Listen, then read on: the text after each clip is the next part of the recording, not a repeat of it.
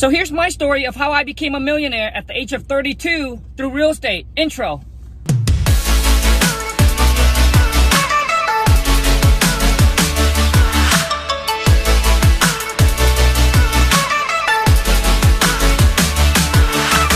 So for those of you don't know, my name is Khang. I was born and raised in Vietnam, grew up in a mud hut, super dirt poor. Both of my parents are field worker, right? So they couldn't afford for me to go to school because back in my country, you gotta pay for education. Not like over here, it's free. So you got the money, your kid go to school. If they don't, well, too bad. So I can speak my own language, but I can't read or write. Now I was blessed, my family was blessed enough. I get to come to America at the age of nine. And when I came to America, everything was, you know, the experience was, I've never seen snow before. I've never seen carpet before. And uh, I've never seen a refrigerator before. I've never seen a microwave before. So all of those was, was absolutely so cool. But anyways, from age of nine all the way until I was 15, um, every single summer, right after school was over, when all the kids get to go and play and hang out with their friends and kind of do their own thing, like like as a kid, I was picking blueberries, raspberry, cucumber, strawberry, beans, carrots, peach. I mean, you name it, I probably picked it. And we, I was working at six o'clock in the morning until like six or seven p.m. at night, from from the age of nine all the way until I was 15. So as since I was a little kid, my parent already ingrained that work ethic within me. So, anyways, at the age of 17, I dropped out of high school. Um, the reason why, because I didn't like school. I knew it wasn't for me. I knew that even after I graduated, I wasn't going to pursue anything further. Like, I didn't want to go to college. I didn't see any reason in get a high school diploma. And, um, I was being picked on. I was being bullied, you know, coming to America with a different language. I, you know, people making fun of me the way I, I, I talk, my height, like, like, like all of that. So I was like, since I was a kid, even up to, to my late 20s, I was, you know, physically and mentally very, very, very insecure. I hated myself, right? I, I hated myself. I hate the way I look, and, and I, I just kind of hated who I am. So um, I remember crying, you know, crying multiple times in school, out of school, at home. And uh, I, I remember pretty much saying to God, like, pretty much, why did you create me the way that I am? Anyways, I dropped out of high school when I was 17, and it was a disappointment to my parents because Asian parents, you know, they want you to become a doctor, a lawyer, an engineer, a pilot, you know, something that makes a lot of money. But I wasn't one of them. So I dropped out of high school and uh, met the wife at the age of 18. Wife is the same thing. She's also a high school dropout. She was pretty much the same background. She was living with her mom in a trailer park in a single wide so I told my mom, I'm, I, I, I found my love. I'm going to pack up and I, I'm out. So I pack up my backpack, move in with the wife into this little shed behind a mobile home park where her mom lives. And uh, we stay there from 18 all the way until we're 23, dead broke. I remember when I was dating her, I borrowed the wife $20 for gas. I, I, I didn't have any money for gas. And the car that I was driving wasn't even my car, it was my parents' car. And uh, I was, you know, dead broke. So I got my first job and I was making $8.50 like my first real job. I got I made I was making $8.50 an hour. It took us from that all the way until I was 20. Well, we pretty much got our first business. This is my first experience of being kind of an entrepreneur, a business owner, like, you know, owning my own business. So it was absolutely, I thought it was so cool. And um, it was a hair extension kiosk. So my wife, she was working for this Korean guy and he owned this hair extension kiosk in the mall and he was trying to grow too fast, too quick. So he went kind of down and under. He sold that business over to the wife. She knew that she could make it a lot better than what it was, right? Because she know the in and the out. She know how much thing cost, how much he was making, and all of that. So we took the money that we have saved. I think about fifteen thousand. So when my wife and I was was living in the shed, our our whole goal was to save up, work hard, save the money so eventually one day we can buy the house. So at that time we got about 15 G save up. We took that 15K, everything, everything, and boom, bought over this hair extension kiosk. And um, we actually owe the guy $5,000 on a handshake. He wanted to sell for 20. We only got 15. At the time, I didn't know how to negotiate the way I do now. So whatever he asked, we pretty much paid for it, but we knew that we can make that money back uh, pretty quick. So bought over the hair extension kiosk. Now I was working at the JOB.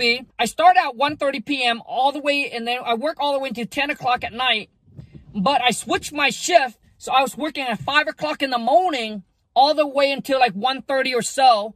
And then um, after that, I get off, I get to go home, I shower, I jump in. I got, um, and then I help out uh, the wife with the hair extension kiosk. Anyways, I quit my I quit my job at the age of 26. Bought a first house at the age of 23, and that was incredible.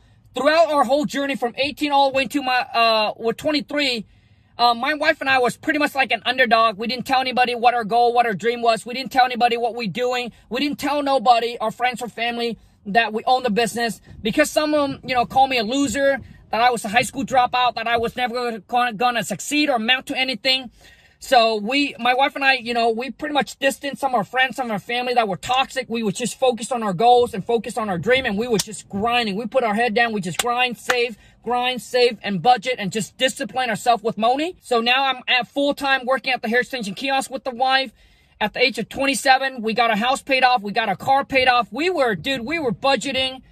We were budgeting and saving like every single dollar. You know, I remember there were time where uh, we were only spending 50 bucks a month on ourselves after all the bills and everything was being paid. And we keep our budget, our bills, our overhead to super low. I was driving a 1997 Honda Accord with over 200,000 miles on it.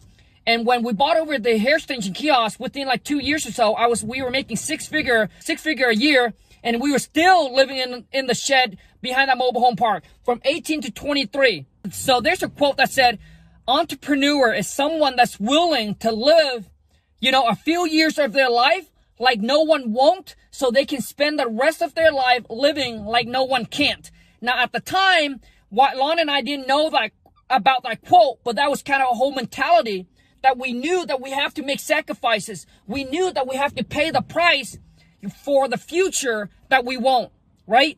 Because we saw our friends and our family, they were making so much money more than us but they were always broke, always living paycheck to paycheck, always complaining about their financial situation because they were spender, right? They were spending more than what they make. They were trying to look rich, not become rich and become financially free. Our goal was different. Our goal was how can we become rich and become financially free at a young age so we don't have to spend the rest of our life working for someone or working hard and grinding until we're 65 or 70. So we knew that we have to pay the price and we knew that we cannot do the same what they were doing. And I'm telling you, it's definitely not an easy journey. You know, delaying that instant gratification, hold, holding back on that, resisting that temptation is extremely, extremely hard. But you got to understand, bad habits is easy to take on, but it's hard to live with, right? All that bills comes in, you know, and good habit is hard to take on, but it, but, but it makes your life much easier. So anyways, at 26, um, uh, I quit my job. 27, we got our house paid off, our car paid off. We were pretty much kind of debt free. We got some money sitting in the bank. We got a little hair extension kiosk. We took a trip to Vietnam, uh, like a month trip. Came back. The wife went kind of depressed. Why got what got her depressed was was her limited belief. Like she wanted to be, she wanted to become a, mo- a millionaire, but her mind tells her that she couldn't. So we knew that with the with the way that we're going, there's no way that we can get to that million uh, mark. And it's not about saving to a million dollars. It's about how can I generate a million dollars a year, right? Like actually, I I can produce like a million dollars, not save to a million. And we knew even if we save with the way that we're going, we're probably going to take us to we're 60 or something, right? So um, she came across this this movie, this book called The Secret. And that's kind of what un- unlocked everything for her. You know, it tells her that she can achieve and have whatever she wants as long as she can put her mind, like as long as she believes and she put her mind to it. And that just kind of exploded her, uh, like her everything. That's, it, it took her limited belief off. She got excited again. And our next phase was got into real estate. So at 27, so at 27, I remember coming home. Lon said, Hey, Khang, um, I want to get into real estate. I, I, I want to flip houses. And uh, I say, wow. So I, I question her. I say, so you're going to take everything and risk everything that we got here to go flip houses where we don't know anything about construction. We don't know anything about real estate. We don't know the term. We don't know. We don't have any connection. She, she, she said yes. And anyway, she she bought a ticket of seven seven thousand dollars, three day seminars, and we went there and it taught us everything about um you know and and I'm all about you know supporting the wife whatever she wants to do. My goal in my life is to make whatever she wants come true. That is like that is my that is that is my why. Most people ask me, so what's your why? What gets you excited? What wakes you up every day? is my goal is whatever she wants i want to make that become a re- reality i want to i want to support and i just want to go and execute i want to go and do it and make it happen for her i want to be the man that, that she can pretty much lean on because you know i was i was brought up in a family that you know if you're the man like you're kind of man of the house you got to hold the house down and uh, you know and they said every successful man there's a great woman behind it right so anyways we got into real estates and went to the seminars. They taught us about lease options, owner contracts, subject to wholesaling, fix and flip, landlord, all of that. And man, my dude, my mind was exploded with all this new information. My awareness is starting to expose when I drive. I, I look at house differently now, right? Before that, when I come across an uh, an ugly house, I'd be like, well, who the heck buy this, right? Who the heck buy this? It's a tear down. They should blah blah blah. You know, we're looking at nice property, but after that, so, anyways, I got I got my first uh, flip. I uh, it was on the market. I bought it for 63k. We put about 50, 45, 50,000 into it. Sold it for like 170. And after about four uh, four months or so, four to five months, we got a, a general contractor that works on the whole entire project. And let me tell you something: the book that changed and shaped my mindset and changed my mindset and my life is called Think and Grow Rich. You know, you don't need to be an expert and you don't need to be good at everything. You need to be able to find somebody that knows how to do what you want to do, that they're good at doing that. And then you just leverage their skills, all right, to get it done for you. So we got a general contractor, man, and uh, after about four months, um, after all the closing costs, all the fees, walk away and make 50G. Dude, I was so freaking, dude, I was so excited and I knew this was, man, I knew what, what now my beliefs become so real, right? Before that, it was like, how, you know, uh, can I really do this? Because it took me six months to actually got my first deal, right? I said, can, you know, we got a bunch of time, bunch of money invested, and I said, can we really do this? And until that was done, money was in there, right? I got the checks in my hand, man. Oh my God. That's when my, my, my, my, my mind here just exploded. I knew if I can make 50, I knew that I can make, you know, 100, 200, uh, 300K, etc.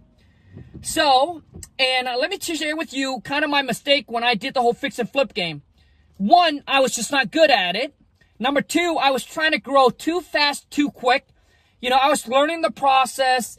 I was learning the construction term. I was also learning how to find deals. I was pretty much in the learning process, but I was focused on chasing deals instead of focused on profit and slow down a little bit. You know, I was doing one deals and I was seeing other people doing two or three flips at the same time. And I was like, wow, you know, like I was trying to rush, right? Trying to rush, trying to get to that million marks. So I caught myself in a point where I was doing three to four flip at the same time. I got about 1.5 million tied up. I kind of tap out. I couldn't leverage anymore. And uh, at this time, I almost lost everything. I got into two major flips that I almost lost everything. One, one flip that cost almost made me lost everything. And I found this property. I lock it up on a contract. And at this time, I knew I couldn't buy anymore. But then I recall that there's there's a thing called wholesaling. There's a real estate investor in my in my area and said, "Hey, Colin, you should try out wholesaling because you're so good at finding deals. Why don't you try to wholesale?" So I kind of looked into wholesaling a little bit. I got the property under contract. I found a buyer in seven days and closed on it within seven, probably in ten days. Made I made 28 G. And from that moment on, man, I never looked back. I shut down my whole fix and flip operation, finished whatever I got, and went all in on wholesaling. After like a, a year or so, I was still like kind of kind of one man show. I was doing everything myself. You right? And then the wife kept on telling me, "Well, Colin, you got to leverage. You got to leverage." right? You got to hire people. You got to hire people. So anyways, I got my first VAs. And from that moment on, we're, we're doing 50K a month. Then we do 100K a month. And now we're obviously over 100K per month mark. So at 32, I became, I, I, I, I got done with my whole fix and flip. I was, uh, I was into, to wholesaling. I became a millionaire at 32. From that on, I just leveraged that mo, uh, just leveraged that money, took all the cash that I got from the whole fix and flip game, and I just spent on marketing, spent on hiring employee, spending on putting system and team in place. And here I am today at the age of 36. I got system, I have teams. We have about eight or nine VAs that does my whole entire wholesaling process. Now, at this time, I don't see the seller. I don't see the property. I'm able to do this all virtually, all over the phone. So for those of you who don't know what wholesaling is, what wholesaling is, is that all you do is you're just locking a property up on a contract at a certain discount.